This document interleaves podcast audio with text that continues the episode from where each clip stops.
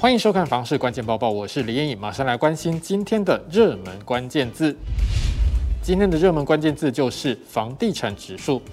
我们都知道，如果想要关心现在的房市情况，利用大数据来分析是一种比较客观的方法。二零二二年第二季国泰全国房地产指数相较上一季价涨量缩，本季成交价大幅上涨，溢价率大幅扩大，推案户数比上一季减少，销售率小幅下跌，成交量大幅减少，相较去年同季则是价涨量稳。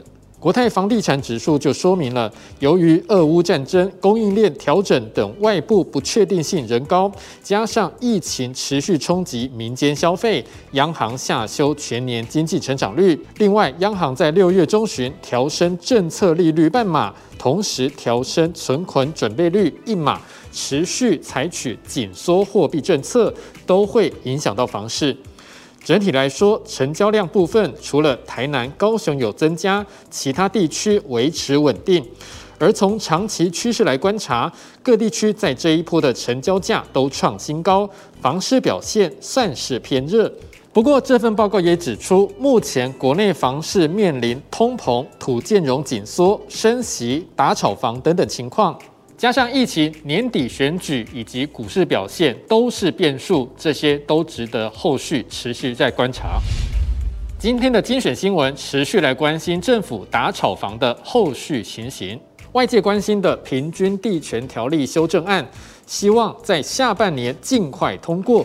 有些人担心政府打炒房会导致部分建商撑不下去，出现烂尾楼。但是内政部政务次长花敬群就说，政府的修法主要是希望房市健全，透过管制预售屋炒作，让建商规划产品时能够针对实际居住需求。花敬群说，台湾的房市仍然有基本需求，不至于会出现烂尾楼。就算会出现烂尾楼，政府也会持续关注。再来，这则新闻跟很多人也有相关。根据最新的法规，老旧社区要限期成立管委会，不然就会被罚钱。公寓大厦管理条例修正案在今年五月份发布，增订强制要求有危险之余的公寓大厦要成立管委会或是推选管理负责人，并且跟地方政府报备。违反的话，每一户最高可罚二十万元。台北市建管处也提醒，成立管委会之后，其实还可以申请很多的补助，帮助居民增加生活品质。最后这则新闻，我们来关心家里里面有哪些电器是吃电的大怪兽呢？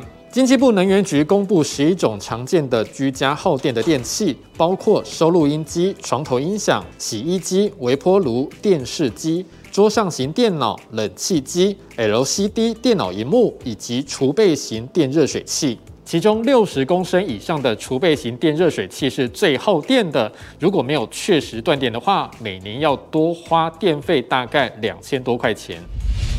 今天的买房卖房，我想问，有网友 po 文说，第一次下斡旋就失败了，但是却学到很多。这位网友说，今年五月份看到一间喜欢的房子，开价和实价登录差距很大，最后他决定用比较接近实价登录的数据来下斡旋，最后没有成交。他的心得就是买房真的要理性，得到很多网友的回响。很多人都说买房真的要看缘分，祝福这位网友找到好房子。你对于这样的问题还有什么样的看法呢？也欢迎在底下留言一起讨论。如果想知道更多的房市资讯，也欢迎点击底下资讯栏的连结。感谢您的收看，我们再会。